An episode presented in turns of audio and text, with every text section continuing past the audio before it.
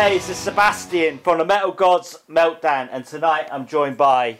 This is Nate from Spirit Adrift. Enlightened in Eternity is the perfect remedy in these dark days of lockdowns.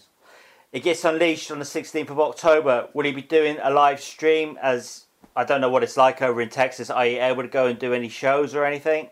Uh, no shows, but we did uh, put together a situation where we can do a live stream, like quarantine album release show. That's going to be on October 17th on the uh, Century Media YouTube channel. So be on the lookout for that. Recently released Screaming from Beyond.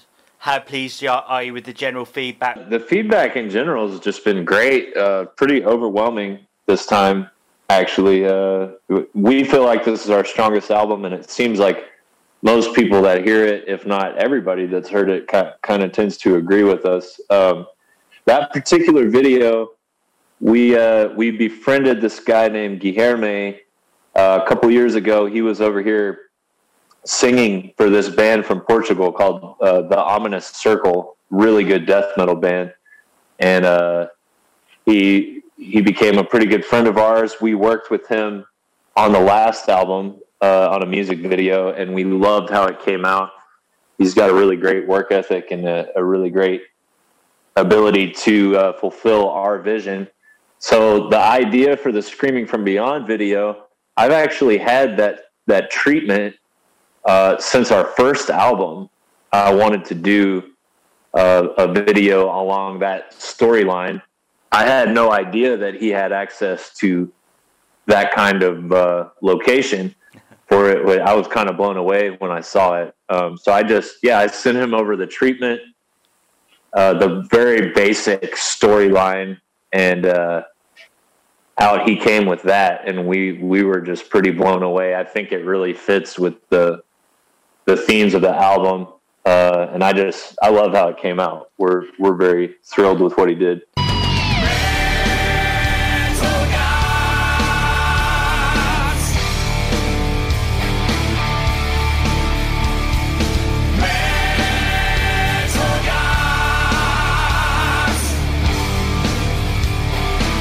So, do you think this could be the heavy, the heavy metal album of the year?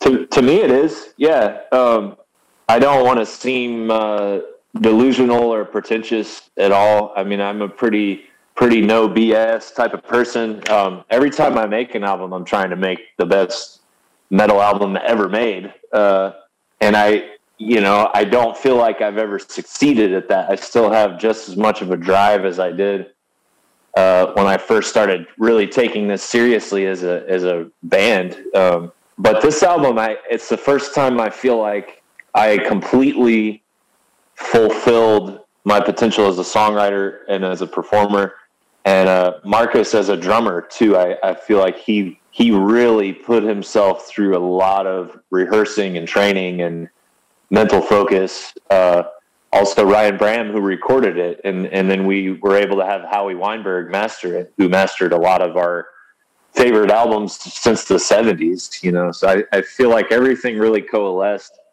on this album. Um, I know there are bands that are bigger than us, like Lamb of God put out an album this year.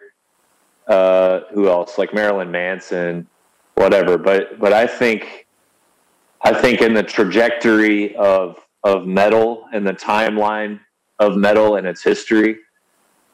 Yeah, I did. I believe that this is the the biggest and I guess best metal album of the year in, in my book. Yeah, I totally agree, man. Because um, I've been into metal since 1981, so I'm showing my age. I was 11 back then.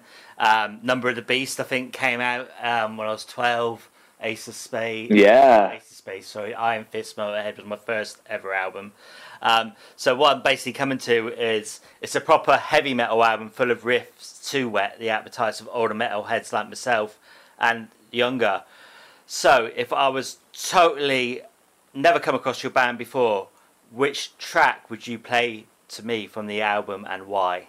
That's a really good question. You know, I lean towards the opening track, Ride into the Light, simply because we have a lot of variety since day one, we're all over the place because I have a lot of different influences, uh, even outside of metal, you know. But I, we're a metal band, period. At the end of the day, that's it. I don't really care about subgenre or all that shit. I, we're we're a metal band, and I feel like that is the most unapologetically metal song that we've done. It's the most triumphant. It's the most uh,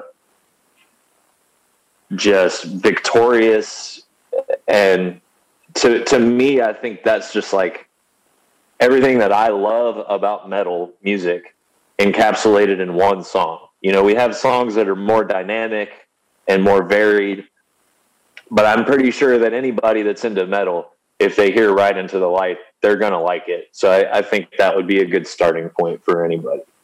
Coming from the 80s scene and that, I've obviously always loved the old album covers and that, the vinyl and that.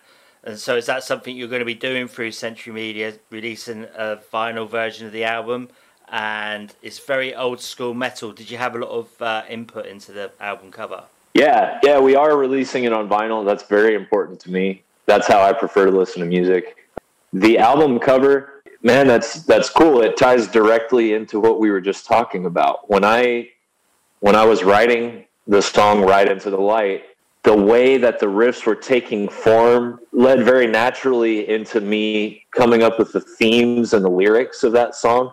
I, I saw a vision of just these people on horseback riding away from a battle that they've won and they're riding off into victory and and to claim their their great reward you know and it yeah it just all through that one song that first song the whole concept and uh, visual themes and lyrical themes of the album all kind of materialized very organically so i saw the album cover in my head and uh, I contacted the painter Adam Burke, who is doing a lot of great work for a lot of different bands nowadays. And I, yeah, I, I pretty much just described to him what I was seeing in my head. I gave him a couple of reference points, and uh, he came out with that. And and Marcus, the drummer, and myself, we both uh, had to put down our our best friends, our little dogs, you know, leading up to the recording of the album. So I uh, I reached out to Adam after he had already started, I believe, and I, I gave him some pictures of our dogs. So those are our dogs on the album cover. We even used their collars as alternate percussion in the uh, the last song on the album. So uh, the cover, this this album artwork means more to me than any any artwork we've ever had before, for sure. So it, you know, it all kind of ties together with the the uplifting, victorious uh, us against the world kind of theme, you know. So they have lined up a tour with Corrosion of Conformity in 2021. How optimistic are you that things will have returned to norm- some t- sort of normality for the tour to go ahead? Not very. Unfortunately, I hate to say that because they're one of our favorite bands. We have so much respect for them. Um, I, from what I understand, we were supposed to be sharing a tour bus with them, which would just be awesome. I've never I've toured since 2007 and I've never been in a bus. I've only toured in a van ever. So I was I was really looking forward to that. Um, hopefully it still happens. I mean if if we're allowed to do it, we're going to do it. That's how we've always operated. I've toured with salmonella poisoning and a broken foot at the same time and finished the tour and played every single show. So nothing's going to stop me if if we are allowed to do it, we will do it, and we will do it as safely as we can. Um, but I, I don't know. We'll have to just see what happens. I know it's, it's not easy days, man. Okay, then. So going no back, way. can you tell me what first inspired you to be a musician, and can you remember your first ever performance? Well, I was placed into piano lessons when I was three years old, and I performed recitals and stuff from from a very young age. But I wasn't too interested in piano. It was just something that I felt like I was forced to do. It was kind of like a chore.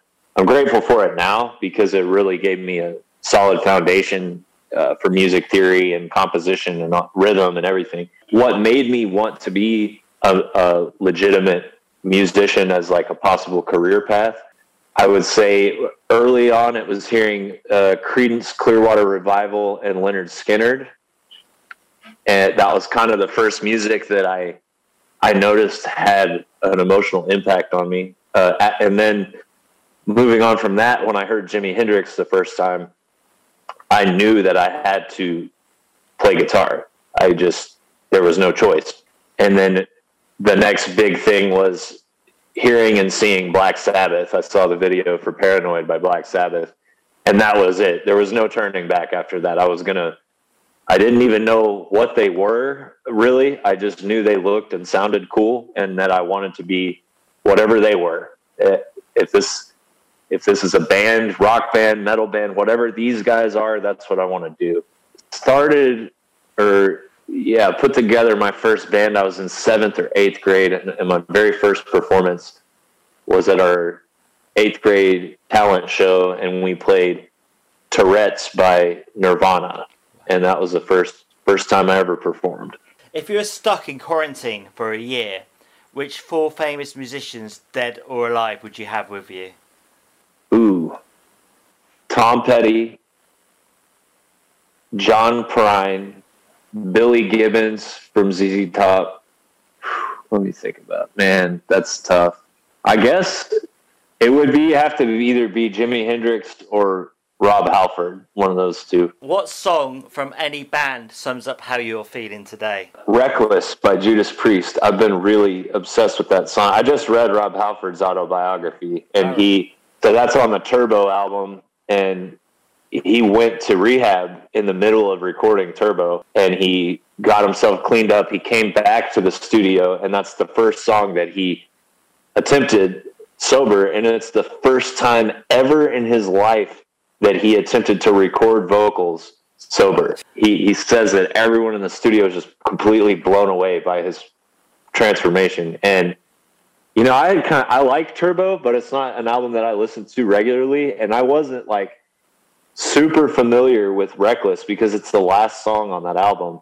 Man, like it that that song encapsulates everything that I hope our new album offers to the listeners, which is just this feeling of self love and self empowerment and confidence and determination and triumph. And uh, it's it's my wake up alarm on my phone right now. My wife is sick to death of hearing it. Uh, so yeah, "Reckless" by Judas Priest for sure. Can you tell us why we should check out the new album? It's it's becoming exceedingly rare these days for musicians and artists to make the kind of sacrifices and and put as much of themselves into their work as what we've put into this album.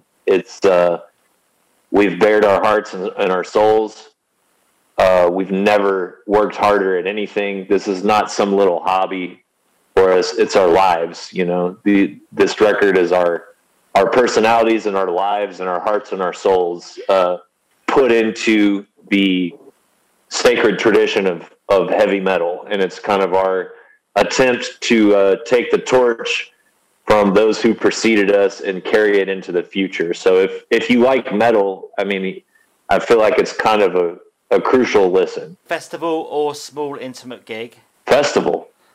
Vinyl or digital? Vinyl. Pizza or pizza or beer? Well, I'm sober for five and a half years, so definitely pizza on that. Denim or leather? Oh, Saxon. Uh, denim for sure. Last one. Donald Trump or Kermit the Frog? Well, that's easy. I, dude, I actually have a Kermit the Frog tattoo. Do you? so good. Yeah, that, I was I was drunk, and my friend was drunk, and all she knew how to tattoo was Kermit the Frog. So I made her tattoo Kermit the Frog on my leg. Do you have any final words for your fans and our listeners? Yeah, I hope everybody is uh, staying safe and trying to figure out how to how to live some sort of enjoyable and meaningful life despite what's going on. And uh, we love you, and I hope we can come over there and play some shows for you guys very soon. Hey guys, what's, going on? It's Nate from Spirit Adrift, and you are listening to the Metal Gods Meltdown.